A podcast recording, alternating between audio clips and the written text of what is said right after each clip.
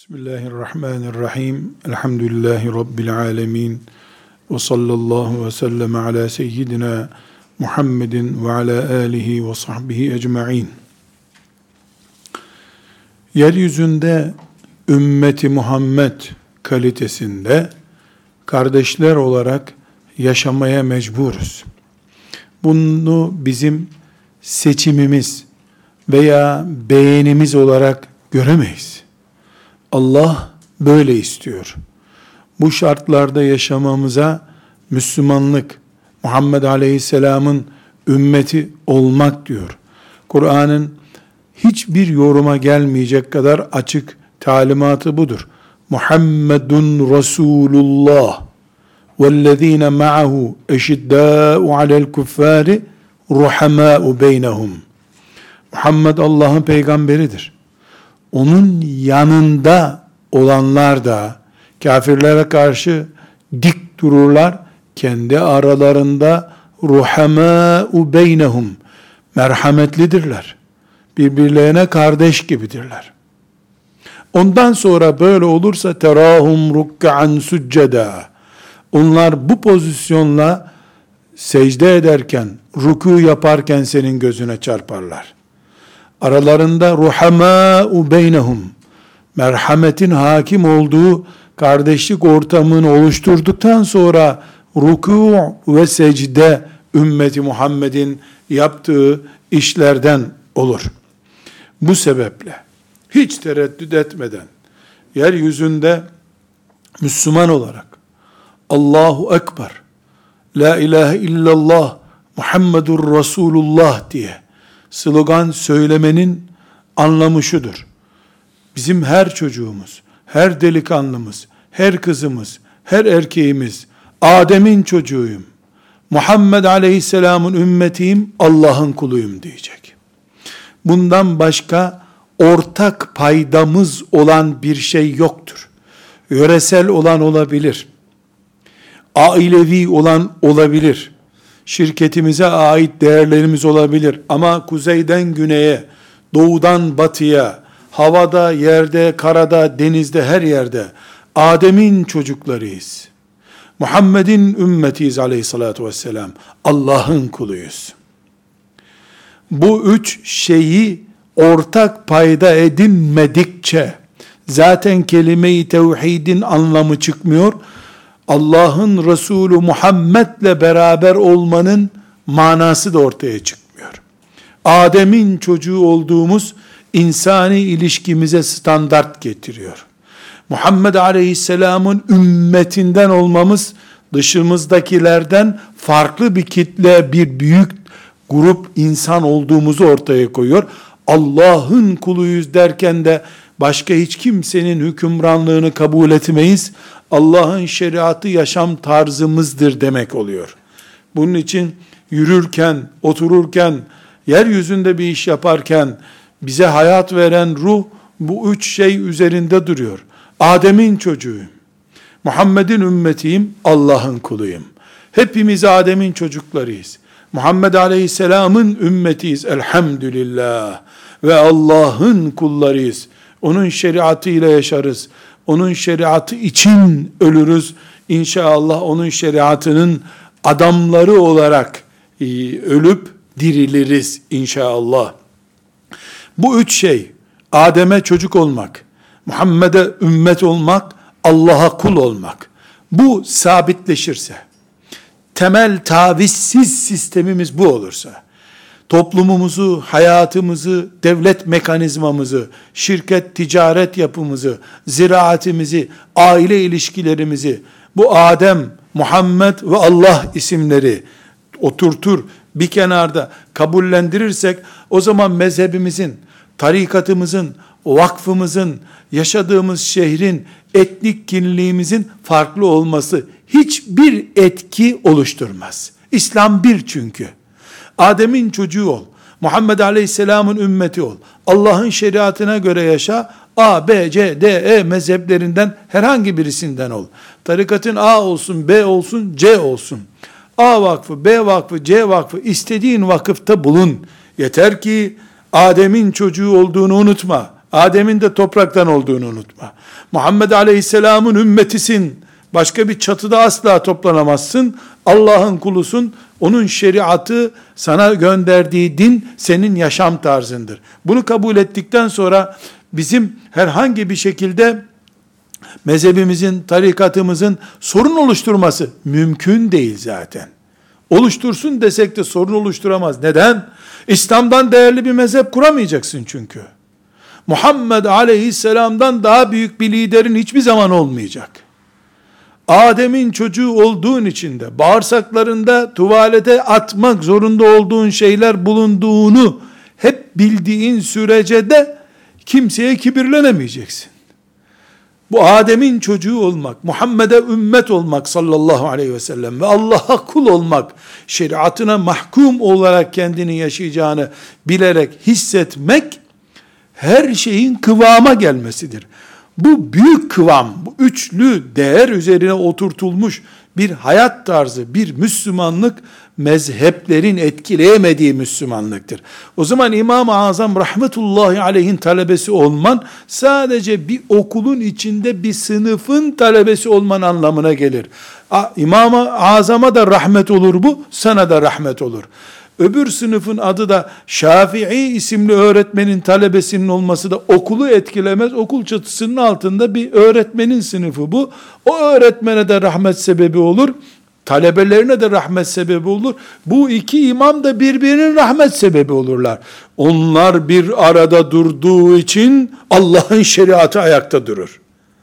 Şafiilik büyümez. İslam büyür o zaman.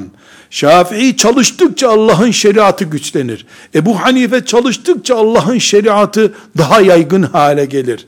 İmam Malik var oldukça İslam erime tehlikesi yaşamaz. Nitekim rahmetullahi aleyh İmam Malik'le beraber Avrupa'nın göbeğinde Paris'e 100 kilometre kadar yakın bir mesafede Endülüs İslam medeniyeti kuruldu. İmam Malik Avrupa'nın o büyük uygarlık denen safsatasının ortasında İslam şeriatını yaşatan mezhebin adı oldu. Ama İslam güçlü oldu. Sonra oradakiler şu ekol bu ekol deyince yani İmam Malik'in İslam'ı güçlendirdiği yapının yerine fırkalar birbirlerine savaş, savaşmaya başlayıp İslam'ı ikinci isim haline getirdiklerinde Endelüs'te gitti, İslam'da gitti, ezanlar da gitti. İstanbul bundan ibret almazsa, Ankara bundan ibret almazsa, Diyarbakır bundan ibret almazsa, hiçbir şekilde Kurtuba'dan daha güçlü olmayan Trabzon ve Rize bundan ibret almazsa, Endülüs'ün yıkılmasına izin veren Allah, başka yıkılmasına izin vermeyeceği hiçbir yer yoktur Medine hariç. Bu fitne ve fesada, bu kardeşliği zedeleyen yapılanmaya karşı, ümmeti Muhammed tedbir almazsa şunu bilmelidir ki Resulullah sallallahu aleyhi ve sellem, İslam şehirlerini kaybede ede sonunda Medine'de sıkışıp kalacak. Medine'den başka bir yerde İslam kalmayacak diye ikaz etmiştir. Bir kere ezan okundu buralarda diye gitmez şeyi yok. 800 yıl hatta 810 sene Kurtuba'da ezan okundu. Ümmet olma şuuru yerine şu kralın, bu kabilenin, bu taifenin Müslümanı olma şuuru yerleştiği gün İslam bir asrı bulmadan unutuldu, silindi, gitti. Müslümanlar giyotine kurban edildi. Kaçıp başka yerlere gitmeye çalışırken de gerisi denizde boğuldu gittiler. Endülüs'ü Avrupalılardan önce Endülüs Müslümanları imha ettiler. İslam'dan başka çatı kurabildiler. Kral olmak, kral çocuğu olmak, Kurtuba'da iyi bir tüccar olmak, Adem'in çocuğu olduğunu unutturdu. Dolayısıyla İslam onların kurtarıcısı olmadı hiçbir zaman. Çünkü onlar İslam'ı tek ölçü kabul etmemişlerdi. İslam veda hutbesinde bile Resulullah sallallahu aleyhi ve sellemin ikaz buyurduğu şekilde Adem'in çocuklarısınız. Adem de topraktandı. Bitti. Ümmetimsiniz. Bitti. Allah'ın kullarısınız. Başka hiçbir ortak paydanız yok. Ortak paydanın yerine gelecek olan yan payandalar sadece ümmetin parçalanmasına ve insanlık gemisinin delinip su almasına sebep olacak fitneden başka bir şey olmamıştır. Allah bu ümmete ikinci bir Endelüs'ü yaşatmaya diye dua ediyoruz ama Endelüs olmaya doğru hocalarımız, siyasetçilerimiz, grup liderlerimiz, vakıf başkanlarımız ha gayret, ha gayret ikinci Endülüsler ortaya çıksın diye çalışıyorlar. Bu hal meleklerin hoşuna gitmiyor. Tuttukları raporlara bunu yazıyorlar. Endelüs'te, Endelüs'te bu afeti yaşarken, bu sıkıntıları yaşarken dikkat çekilmemişti. Giyotinler Müslüman kafası doğramaya başlayınca herkesin aklı başına geldi. işe yaramadı. Abdurrahman bilmem ne diye meşhur kral adaylarından biri olan en son Endülüs'ten kovulan adam oturup odasında ağlarken annesi yanına yaklaşmış. Oğlum demiş. Burada anan olan ben karı gibi ağlayacak yerde ümmet olduğunu bilip cihat şuuruyla yaşasaydın ne bugün bizi hicrete zorlamış olurdun ne de sen karı gibi ağlardın. Bari ağlayıp karıların yüzünü karartma demiş. Anasının sözü bu ona. Çünkü ümmet olman gereken yerde 30-40 kuruba bölünmüşün. Her köyde bir krallık oluşmuş. Şimdi şimdi ağlaması bize düşmüş. Matemi bize düşmüş felaket o parçalanma yüzünden yaşanmıştı. Allah bu ümmeti tekrarından muhafaza buyursun Endülüs'ün diyoruz ama bu bizim elimizde olduğunu da bilmemiz gerekiyor. Allah korunmak isteyenleri korur. Korunmak istemek de lafla değil eylemledir. Ve bu yüzden diyoruz ki Adem'in çocuğu Muhammed Aleyhisselam'ın ümmeti ve Allah'ın kulu olma şuuruyla donanmış bir genç kafa, bir ümmet şuurlu kafa, bu hissiyat içindeki genç bir kız, genç bir delikanlı, cami imamı, öğretmen, vakıf başkanı, tarikat şeyhi, o şeyhin halifesi, alim, hoca efendi var ise biiznillahü teala İslam var demektir. Üç tane beş tane mezhep olması İslam'a güç kazandırır. Zafiyet kazandırmaz. Bu komisyonlara bölünüp projeyi daha çabuk bitirelim deme serüvenidir mezheplerin var olması o zaman. Çünkü şiar, slogan İslam'dır. İslam'ın olmadığı yerde mezhep yoktur diyebildikten sonra bir sıkıntı yok. Aynı şekilde Müslümanların değil Nakşi, Kadiri, Şazeli 100, 200 tarikat çeşidi olsun. Nasıl olsa hepsinin suyu İslam'a akacak. İslam beslenecek olduktan sonra her tarikat başka bir zaviyeden İslam'ı güçlendiriyor demektir. Komisyonlara bölünmüştür. Bir komisyon gençlerle ilgileniyordur.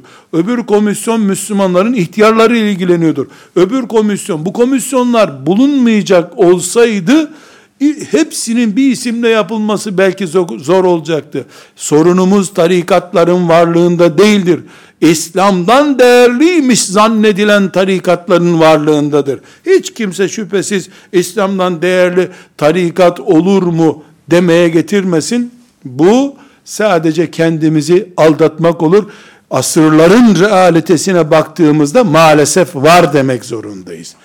Ve hiçbir şekilde Müslümanların Kars'tan Edirne'ye kadar bir Türkiye'den, e, kuzeyden güneye yayılmış bir Suriye'den, altta Yemen'den veya Afrika'da Çad'a kadar bir Mısır'dan, oradan Libya'ya kadar bir Tunus'tan vesaireden yani vatanlara bölünmüş Müslümanlardan vatanlarda farklı yerlerde yaşamış Müslümanlardan İslam bir zarar görmez ki. Türkiye'liler Türkiye'de yaşasın, Yemenliler Yemenlerde yaşasın. Nasıl olsa Kabe hepsinin çatısı gibi duruyor kafalarında. O vatanlar putları değil, kulluklarını, imanlarını yaşadığı yerler, elbette herkes evine sahip olduğu gibi, büyük bir ev hükmünde olan Türkiye'sine de sahip olsun, Yemen'ine de sahip olsun, ama Yemenli, Türkiye ile imha planı planladığı zaman, Türkiye'yi imha etmeyi planladığı zaman, silahını kuşanıp öbür müminin toprağını imha etmeyi düşündüğü zaman ya da Türkiye bunu başka birisine yapmaya kalktığı zaman yani Müslümanlar birbirlerinin evlerinin mahremiyetine saygı göstermedikleri mantıkla birbirlerinin topraklarına saygı göstermedikleri zaman Mekke, Medine, İslam o toprakların hepsinin gök kubbesi değil demektir. Gök kubbesi İslam olmayan vatanda Müslümanın vatanı değildir. Bir ırkın vatanıdır. Bir menfaat çevresinin, bir kapitalist anlayışın vatanıdır o zaman. İslam bu vatancılıktan zarar görür. Yoksa Resulullah sallallahu aleyhi ve sellem Mekkeliler diye hitap etti. Taifliler diye hitap etti. Hepsi Resulullah peygamberimizdir. Muhammed peygamberimiz dedikten sonra niye siz Yemenliyiz diyorsunuz demedi ki kimseye. Meselemiz bizim çok uluslu olmamızda değildir. Uluslarımızı peygamberimizin, dinimizin yerine oturtacak aşırılığa talip olmamızdadır. Eğer ırklarımızı Adem'in çocuğu olma düzeyinde tutarsak, herkes ırkını korumalıdır canım. Allahu Teala hikmetsiz mi yarattı bu kadar ırkı? Hayır. Hikmet üzere yarattı. Madem hikmet üzere yarattı, koruruz ırklarımızı.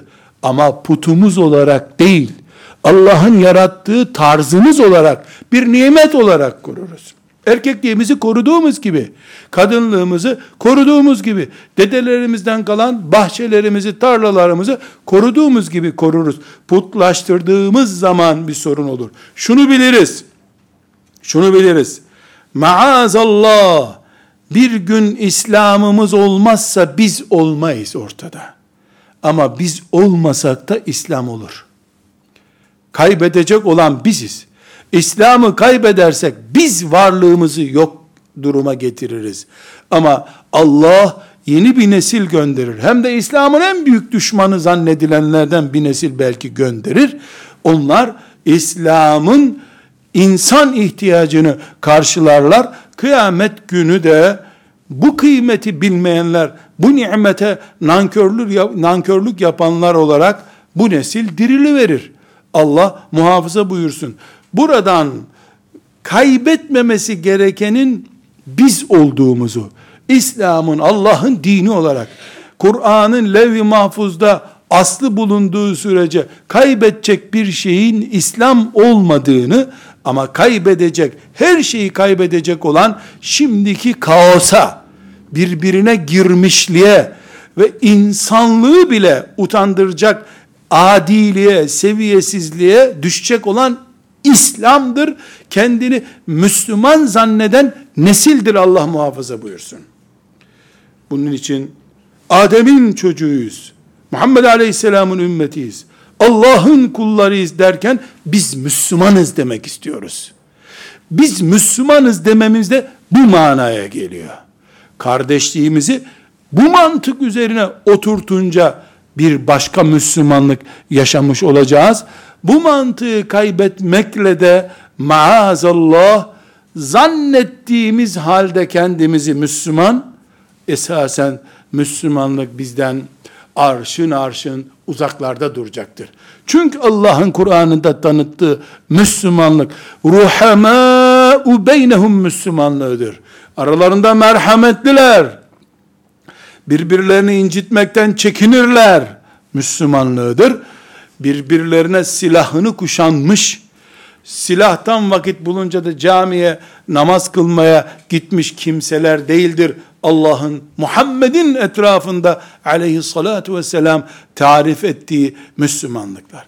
Bu genel çizgilerin üzerinde yani ölçüsü Adem'in çocuğu olma, Muhammed Aleyhisselam'ın ümmetinden olma, Allah'ın kulu olup onun şeriatı ile yaşama ayarlarını çok kolay gözlemleyebileceğimiz, kendi benliğimizi tartabileceğimiz test konularından söz edebiliriz. Mesela ne kadar Mekke'yi gök kubbemiz olarak görüyoruz, kendi köyümüzü ne kadar gök kubbemiz olarak görüyoruz. Mesela la kadderallah bir Müslüman olarak Mekke'ye hacca gidiyorum. Çocuklar orada ecel gelirse bırakmayasınız beni orada ha. Muhakkak getirin dedemin yanına gömün beni. Anadolu'nun filan göğsünde, köyünde. Anadolu'nun bağrında olayım ben. Der miyim la kadderallah. Müslüman Medine'de ecel onu yakaladığında ölürsem buralarda bırakmayın beni ha Araplara bırakmayın beni der mi acaba? İşte sen yaşadığın köyün, Anadolu'nun, Suriye'nin, Ürdün'ün veya Doğu Türkistan'ın veya filan yerin mi senin gök kubbeni oluşturuyor? Kafanı kaldırınca oraları mı görüyorsun yoksa Mekke'yi, Medine'yi mi görüyorsun? Bu bir test konusudur. Bu test konusuna vereceğimiz cevap birbirimize olduğunda cici cici cevaplar veririz. Tabi canım ya hepimiz Allah nasip etsin Mekke'ye gömülmek filan deriz de bunu ne kadar tatbik ederiz başka bir mesele. Tek konumuz Mekke'de Medine'de gömülme meselesi değil. Haçtan döndüğü için haç çok uzadı bir ayı buldu diye havaalanında indiğinde toprağa secde eden adama ne diyeceksiniz? Allah'ın davetiyle Arafat'ta vakfeye gitmişti. Vatanını özledi. Hatta Mina'da biraz kalabalık olunca Allah nasip eder İstanbul'u görürsem adağım olsun deyiverdi. Bu milyonda bir belki örnek olacak kadar uç bir uç örnek. Çok uç örnek. Okyanuslardan getirdim sayalım bunu. Ama bunun gibi örnekler hayatımızda bulabiliriz. Arap soyu Resulullah sallallahu aleyhi ve sellemin soyu olduğunu bilerek pis Arap ifadesini kullanır mıyım? O da hırsız Türk der mi acaba? İşgalci Türk der mi acaba? onun için ve benim için kıyamet günü neden bunu söylediğime dair hesabı sorulacak sözler bunlar. Bu sözlerden yüz tane hayatımızın içinden çıkarabiliriz. Hiçbirinin bizimle ilgisi olmadığını düşünüyorum. İnşallah. Ama hayat gerçeği kulaklarımıza bu sözlerden taşıyor. Onun için ümmet olma, kardeş lezzetiyle yaşama, ruhamâ'u beynehum aralarında merhametlidirler ölçüsünü bir yere oturtmaya çalışıyorum. Mesela başka bir şey. Ramazanda zaten fitre veriyorum. Zekat veriyorum günü geldiğinde. Sadaka ihtiyacı olduğunda sadaka veriyorum. Bunu iki türlü verebilirim. Zaten mümin olmayan vermez ayrı bir mesele. Ama İki türlü veriyorum. Birincisi ya vermesem Allah azap edecek. Malın da gerisi gider. Zaten işlerde sıkıntı var. Vereyim sigortası olsun malın. Derim. E, al lan zırlama işte al sen de al sadakayı diye adama atar gibi veririm. Bir de kardeşim neyin teşekkürünü yapıyorsun ki ya? Allah senden razı olsun ya. Sayende ben bu borçtan kurtuluyorum. Hele bir gel seni kucaklayayım. Sadaka mı aldın ya? Sen ne büyük insansın ya. Sana minnettarım ben. La nuridu minkum cezaen ve la şükura. La nuridu minkum cezaen ve la şükura. Ashab-ı kiram böyle dediler.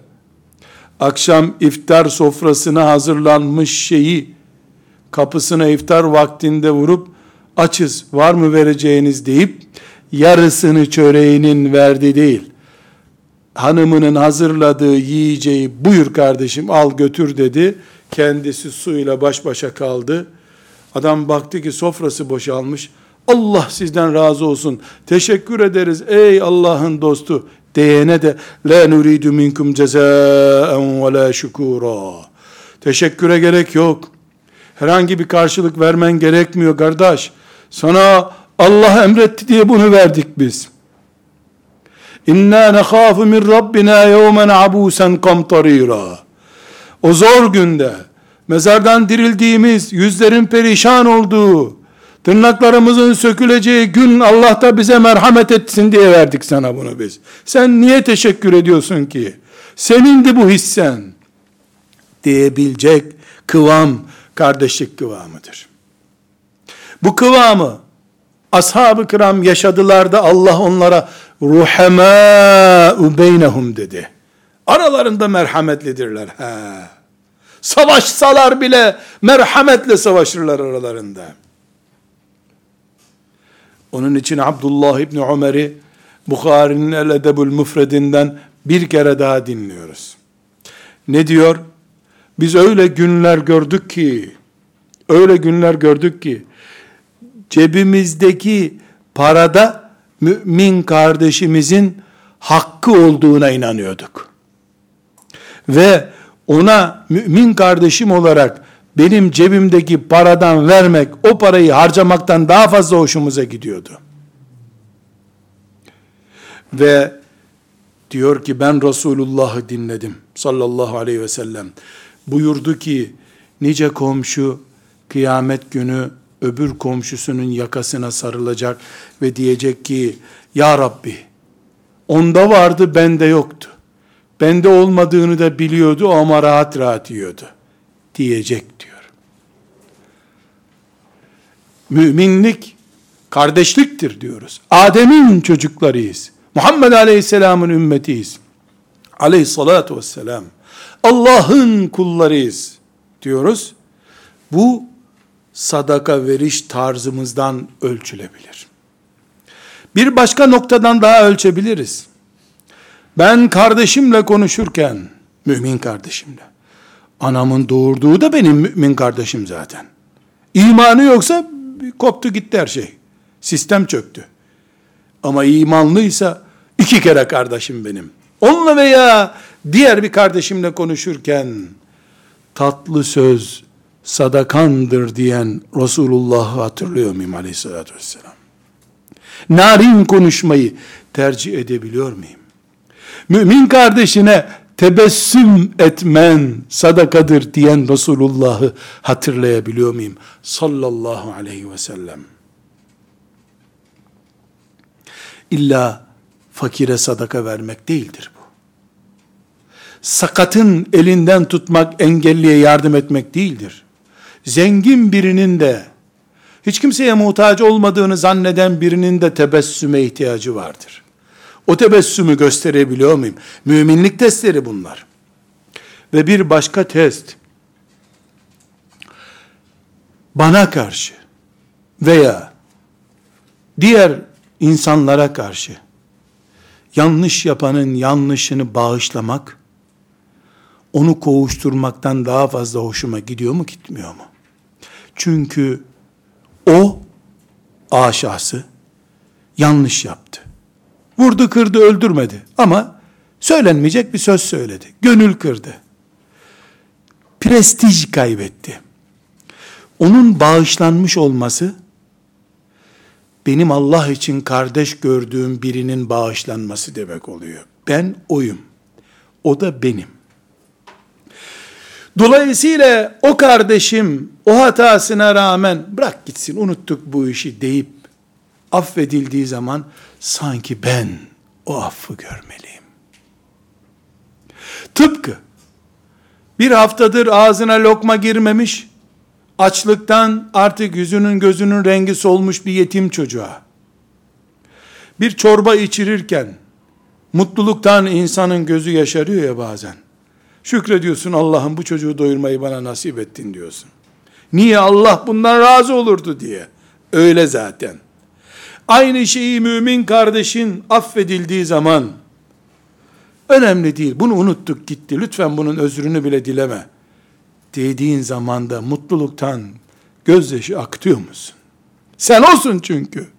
Ka'b bin Malik radıyallahu anh Tebük gazvesine katılmadığı için Resulullah sallallahu aleyhi ve sellem ona toplumdan tecrit cezası vermişti. Allah da bu cezayı onaylamıştı. Allah'ın emriyle oldu zaten. 50 güne yakın bir zaman Hanımına bile görüşme yasağı verdi Allah. Hanımı bile onunla görüşmedi. Amcası görüşmedi. Kimse selamını almadı. O da bir dağa çekildi. Artık ölünceye kadar burada beklerim düşündü. Bir sabah namazı vaktinde Allah ve ala thelâsetillezîne hullifû diye Allahu Teala onların affedildiğine dair ayet indirdi. Ashab-ı kiram o kadar sevindiler ki Kâb affedildi diye ve beraberindekiler. Sabah namazını kılar kılmaz. Kimi yalın ayak. Çünkü hayvanını binmek için almaya gitse vakit kaybeder diye üzüldüler. Yalın ayak yürüyerek Medine'nin dışına koştular. Hepsi Kabe Allah'ın onu affettiğini müjde etmek için koştular. Kimi baktı ki yetişemeyeceğim. İlk müjdeyi başkası alacak. Başka bir tepeye çıktı bağırdı. Kâb! Allah seni affetti haberin olsun dedi. Bir daha tekrar et şunu diye dağdan dağa bağırıyorlar. Bir dakika önce bu mutluluğa ulaşsın kardeşi diye. O indi dağdan, o da indi. Kucaklaştılar. Gerçekten mi Allah beni affetti dedi. Gerçekten affetti dedi. Topluca tekbir getirdiler mescitte. Bedir zaferinde tekbir getirir gibi. Kardeşlerini Allah affetti diye tekbir getirdiler. Allahu Ekber diye Medine inledi bir mümin affedildiği için. Ruhamâ'u beynehum. Aralarında merhametlidirler. Ümmeti Muhammed oldukları için sallallahu aleyhi ve sellem. Ebnâ'u Adem oldukları için. İbadullah oldukları için. Kardeşlik, kardeşlik. Bunu bir kenara koy. Allah seni affetti Kâb. Gel mescidimize gir artık. Resulullah seni görmek istiyor diye. Bağıran mümini gör. Firan hocanın kafir olduğuna dair belgeler buldum şükürler olsun diyen adamı gör. Bir müminin hatasını bulmak için haftalarca kütüphanede araştırma yapan adamı bul. Ruhamâ'u beynehum sadece kendi grubunda ve vakfında olanlara ait bir ilkeymiş zanneden, cahil, küçük kafalı, kör, sağır, ruhamâ'u beynehumu okuyamamış, okuma yazma bilmez adamı gör. Hiç tereddütsüz, mümin hatasından tövbe ettiği zaman, veya senin bağışlaman düzeyinde bir hata işlediği zaman, onun bağışlanmış olması, hatasının görülmemiş olması seni mutluluktan ağlatıyor mu? Bir baba çocuğuyla küstüğünde onları barıştırmak için gerekiyorsa hacca gitmeyi bile erteleyebiliyor musun? Diyebiliyor musun? Bak Ramazan'da umreye gidecektim biliyorsunuz değil mi? Bu da benim bak vize alınmış pasaportum biliyoruz. Siz barışmadıkça ben gitmeyeceğim umreye deyip Ramazan umreni iptal edip onların barışmasını sağlıyor musun? Onlar barışıp baba elini öptürüp çocuğuna sarılınca da haydi size şimdi ziyafet veriyorum deyip bu mutluluğu onlarla paylaşıp Muhammed'in ümmetinden olma kalitesini ispat edebiliyor musun? Ruhamâ'u beynehum. Ruhamâ'u beynehum. Şimdi beraber rükûya kapanabiliriz. Şimdi secde yapabiliriz. Şimdi ticaret yapabiliriz. Yebtegûne fadlen min Allah. Şimdi ticaret yapmak için dükkanlarımıza gidebiliriz artık. Bereket yağacak o dükkana çünkü. Müminler ancak birbirlerinin kardeşi olabilirler. Başka hiçbir şey olamazlar. Allah'ın düsturu budur. Ve bunu hissedebileceğimiz en bariz yerlerden birisi budur. Bir babanın çocuğunu affetmesi için sen gerekiyorsa senden daha küçük olduğu halde ben senin elini öpeyim sen o çocuğu affet deyip adamın kalbinin rıkkate gelmesini ne bu ya? Ne bu ya? Sana ne benim çocuğumdan? Demeye varmadan dili yahu bilmiyorsun sen onu ne kötü çocuktur. Tamam ben yine senin elini öpeyim sen onu affet diyebiliyor musun? Sonra da becerip affettirdiğin zaman, abi ile kardeşi barıştırdığın zaman, enişte ile kayınçoyu barıştırdığın zaman, evine gidip hanım, bugün kocanı Bedir'den dönmüş gibi cihat etmiş biri olarak kabul edebilirsin. Bugün çok iyi bir iş yaptım. Var ya filanca filanca ile iki senedir konuşmuyordu. Allah lütfetti de barıştırdım. Bir de ziyafet verdim. O ziyafetten dolayı da bu ayki maaşım gitti. Neyse elektrik parasını bir dahaki ay ne yapalım? iki defa öderiz. Diyebiliyor musun yahu? Yahu de bunu da.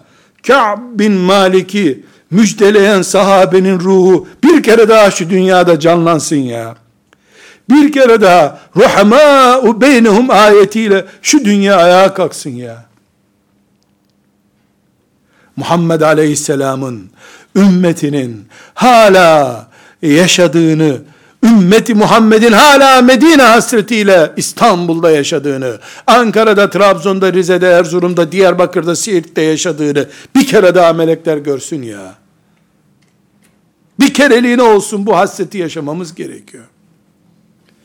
Bir test daha yapabiliriz. Allah Celle Celaluhu asra yemin olsun. İnsanlık gitmiştir. İman edenler, ameli salih işleyenler, birbirlerine hakkı tavsiye edenler, sabrı tavsiye edenler hariç dediği Asır suresi yaşıyor mu içimizde? Kısadır diye namazda okuduğumuz bir sure midir? Ailece, damarlarımızda dolaşan bir kan mıdır o sure? Ben bu dünyada oğluma bir kız bulup evlendireceğim zaman senin istişare etmem gereken bir konu olarak cevabına ihtiyacım var. Filanca kız benim oğlumun dengi midir? Evlendireyim mi dediğimde alacağım cevaba göre hiçbir şeye tereddüde gerek bırakmadan gelinim budur. istemeye gidiyorum diyeceğim nasihate, istişareye karşı Allah'tan korkarak cevap veren mümin, bu ümmeti Muhammed kalitesini ayakta tutan mümindir. Bunu bulan, o sene umreye gitmeyip haftada bir onu ziyarete gitse, ecir kaybı olarak umre kadar olmasa da büyük ecir kazanır. Allah'ım bana sordular, ben bildiğimi kısmadan, abartmadan anlattım. Niye? İllellezine amenu ve amilus salihati ve tevasav bil hakki ve tevasav bis sabr buyurdun sen. Birbirimize hakkı tavsiye edersek kulluğumuzu kabul edeceğini ve batık ümmet, batık insan kitlesi olmaktan kurtulacağımızı söylemiştin. Adam geldi, hatta kendi kızımı bana sordu. Kendi kızımı bir doktorun istediği raporu laboratuvarcının yazıp kanda bunlar görünüyor dediği gibi 15 sene, 25 sene, 30 sene büyüttüğüm kızımı buyur. Kızım benim budur dedim. Evde kalır yoksa bundan iyi fırsat bulamam diye bir cahillik yapmadım. Allah istişareyi emretti, nasihati emretti, ben de uyguluyorum. Biz ümmeti Muhammediz. Afrika'da, Asya'da, Amerika'da bir kabile değiliz. Eski Moğolların toplantı salonlarında dini öğrenmedik. Medine'de öğrendik, Medine'de. Ümmet budur. Kendi kızını, kendi oğlunu tanıtırken bir laboratuvar raporu kadar net ve açık konuşan bir mümin ve tevasav bil hakkı kalitesine gelmiş mümindir asra yemin ediyor ki Allah o kurtulanlardandır. Çünkü ruhamâ'u beynehum olmuştur kendi aralarında. Fark ya bu. Bu fark ya. Musa Aleyhisselam'ın sağlığında buldukları buzağa tapınan aklı kıt insanlarla 1400 sene sonra da olsa Muhammed Aleyhisselam'ın levh-i mahfuzdan gelen Kur'an'ının kalitesini yaşatan ümmeti Muhammed farkıdır bu. Ve tevasav bil hak ve tevasav bis sabr dedi Allah çünkü. Bir başka test yardımlaşma konusu. Hepimiz yardımlaşma deyince depremsel, yangın, afet, trafik kazası aklımıza geliyor. Ama her zaman çıldırtacak kadar beynimizi rahatsız etsin diye söylüyorum. Kızılaş da bunları yapıyor. Kızılaş da yardım yapıyor hayatında namaz kılmayan peygamberinin Muhammed Aleyhisselam olduğunu bilmeyen de bu yardımı yapar. Ama 18 yaşında oğlu namaz kılmadığı zaman senin mümin arkadaşlarından birisi, kardeşlerinden birisini çağırıp, güzel kardeşim benim, biz de çocuk büyütüyoruz, şu senin çocuğun hala namaz kılmıyor. Sen bununla yorulduğun belli, bana devret bu işi. Ben onun amcası olayım. Ben bilet alayım beraber bir Mısır gezisine gidelim. Ben yolda ona namazı aşılayayım. Hayrola yahu senin bizimle ne işin var? Ne demek ne işin var? Adem'in çocuğunda birleştik. Muhammedun Resulullah'ta birleştik. Allah'a kul olmakta birleştik. Daha neyimiz olacaktı? Kendi öz amcası ilgilenmiyor olabilir. Ben buradayım. Sen bir miktar çekil bu çocuğun etrafından. Bir ay, iki ay o çocuğa ısınmak için uğraş. Ondan sonra ona bilet al geziye götür. Üstüne takım elbise al. Eğlenme, eğlendir, yüzdür, gezdir.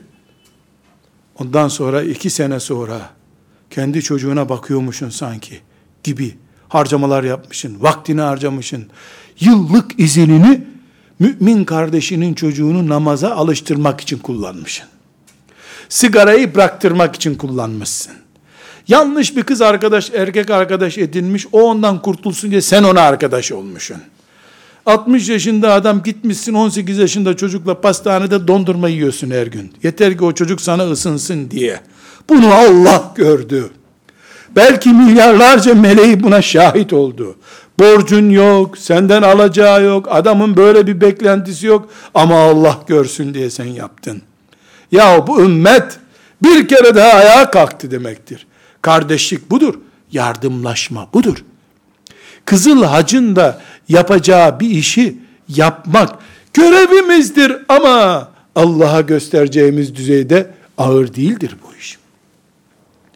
Birbirimizin çocuklarıyla da ilgilenebildiğimiz zaman ve taavenu alel birri ve takva takvada ve iyilikte yardımlaşın ayeti tecelli etmiştir. Evlenemeyen bir çocuğun annesi engel olduğu için evlenmesine sen sanki valiymişin gibi müdahale edip etme eyleme abla bu çocuğu evlendirelim dedin. Sonunda senin şerrinden korunmak için de olsa adam hadi evlendir dedi. Allahu Ekber.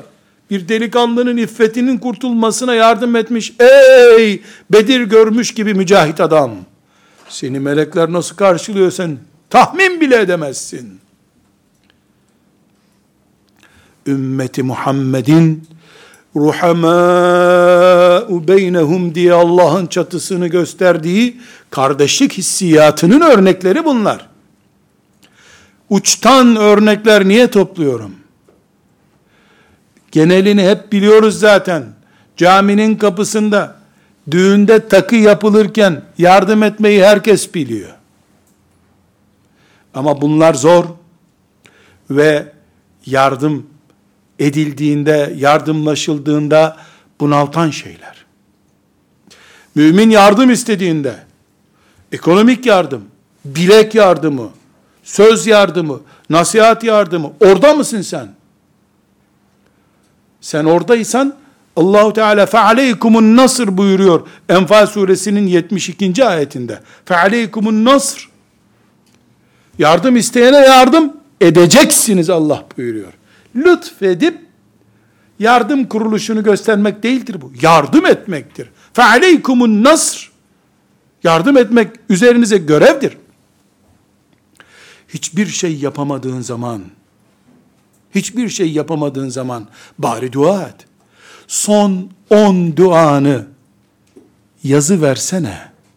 Son on duanda mahallemdeki filan delikanlının sigarasız, uyuşturucusuz hale gelmesini göster bize ya Rabbi. Kalbini yumuşat çocuğun. Filanca kardeşimin çocuğunun müstehcen işlerine ya Rabbi yardım et anasına babasına. Senin akrabalarının dışında bile olsa o dua listesinde yabancı mümin. Yabancı mümin. Hani yabancı kime diyoruz? Ünlemli bir kelime bu. Bizim aileden değil. Hem de bizim oralı değil ya. Bizim oralı bile değil. Bırak aileden o. Bizim oralı bile değil.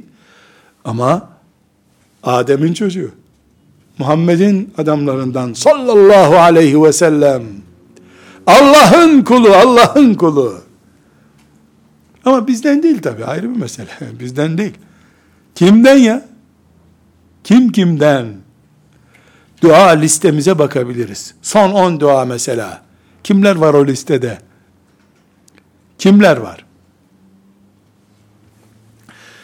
Müslümanın hatalı pozisyonlarını elinle, dilinle örttüğün zaman, ona dua ettiğin zaman, sen iyi müminsin Allah'ın izniyle.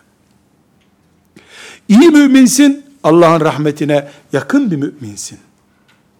Ruhamâ'u beynehum kalitesine doğru koşuyorsun sen. Biiznillahü Teala. Ve bugün ruhamâ'u beynehum birbirlerine merhametlidirler diyen Allah'ın Celle Celaluhu sözünün tecelli edeceği en büyük alanlardan birisi. Beynimizde şöyle birkaç kilometrelik yer açalım.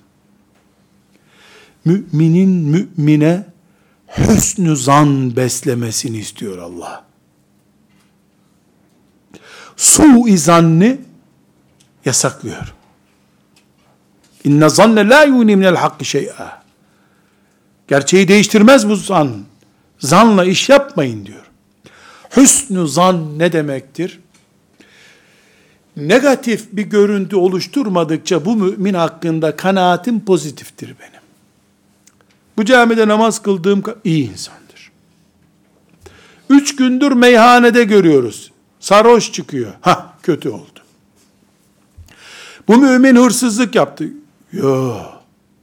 Hırsızlık yapmaz. Şahit misin? Kefilim. Ne zaman? Çalarken görürsem. Zabıt olursa. Bu mümin mezhepsizdir. Eğer mezhepsiz kelimesi senin kastettiğin manada ise haricidir. Mutezilidir. Nereden biliyorsun? Yanlış. Resulullah'ın sallallahu aleyhi ve sellem ashabının izindedir. Hüsnü zannım budur benim. Baktık ki Osman İbni Affan'a dil uzatıyor. Bir dakika. Gerçekten mi böyle düşünüyorsun sen? Evet. Hüsnü zannımız bitti. Dediler ki içinden onun öyle bir kötülük geçiyor. Hüsnü zannımı gideremez bu benim. Çünkü mümin olmak Osman'ı sevmeyi gerektiriyor radıyallahu anh. Ali'yi sevmeyi gerektiriyor. Aişe'ye hayran olmayı gerektiriyor. Bırak sevmeyi. Hem mümin diyeceğim, hem su izan yapacağım hakkında. Çelişki. Bu çelişkiyi Allah razı değil. Kalitemizi ölçebileceğimiz şeylerden birisi, en öncesi, bu mümin hakkında ne kadar hüsnü zan beslediğimdir. Camiye girdim. Yüz kişi namaz kılıyor. Hani bir imkan olsa da yüzünün birbiri hakkındaki düşüncemiz ne kadar? Yüz kişinin mesela her bir kişinin diğer 99 kişi hakkında bir de imam 101. Ne düşündüğümüze bak. İmam bir defa hepsini cahilce öyle görüyor. Bunları kıldırmak doğru değil ama neyse kılsınlar bakalım namazlarını diyor.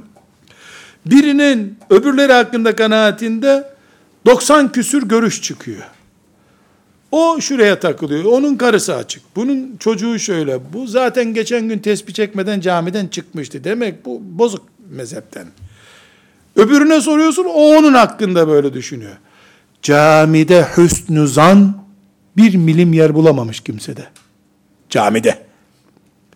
Ama herkes Kur'an dinliyor. Herkes Allahu Ekber diyerek namaza başlıyor. Su izan su izan zamm-ı surenin Fatiha'ya yapıştığı gibi onların kafasına yapışmış. Camide ümmeti Muhammed'in ruhamâ'u beynehum kalitesi düşmüş oluyor. Fertler olarak A, B, C, 1, 2, 3, 5 kişiler olarak aileleri olarak ümmeti Muhammed diye bir arada yaşadığımız gruplar olarak ruhamâ'u beynehumun asgari şartlarını barındırmak zorundayız. Şu noktadan bu noktadan test edebiliriz kendimizi. Adem'in çocukluğunu unuttuğumuz gün oluyor mu? Onun da topraktan olduğu tabi. Muhammed sallallahu aleyhi ve sellemin ümmetiyiz. Başka bir şey değiliz. NATO'nun canavarları değiliz. Birleştirilmiş milletlerin leş gibi kullandığı toplumlar değiliz. Muhammed sallallahu aleyhi ve sellemin etrafında birleşmiş nesliz biz. Elhamdülillah. Ve bütün bu kavramların hepsi Allah'a kul olmamızın çatısı altında toplanmıştır. O da şeriatı ile bize hükmetmiştir. Şeriatını başımıza tac etmiştir. Damarlarımızda dolaşan kan haline getirmiştir. Elhamdülillah. Bunun dışında kim hangi ismi kullanırsa kullansın. Hiçbir değeri yoktur. Asıl yapımız bizim budur. Toplum olarak da böyleyiz. Bireyler olarak da böyleyiz. Ama toplumun böyle olması bireylerin böyle olmasıyla ancak mümkündür. Eğer bireyler önce toplum düzelsin derse yedinci kattan birinci kata kadar evi tersten yapmaya benzer bu. Böyle bir ev yapılamaz bu dünyada. Son kattan başlanmaz eve. Alttan topraktan başlanır. Bunun için ümmeti Muhammed olarak aleyhissalatu vesselam kardeşliğimizi imanımızın bir parçası Peygamber sallallahu aleyhi ve selleme bağımızın gereği ahirette karşılığını göreceğimiz büyük bir imtihanımız olarak göreceğiz. Adem babamız bizi birleştirecek aleyhisselam. Resulullah sallallahu aleyhi ve sellemin etrafında buluşacağız. Allah'ın kulları olduğumuz için de her şeyi unutacağız. Velhamdülillahi Rabbil alemin.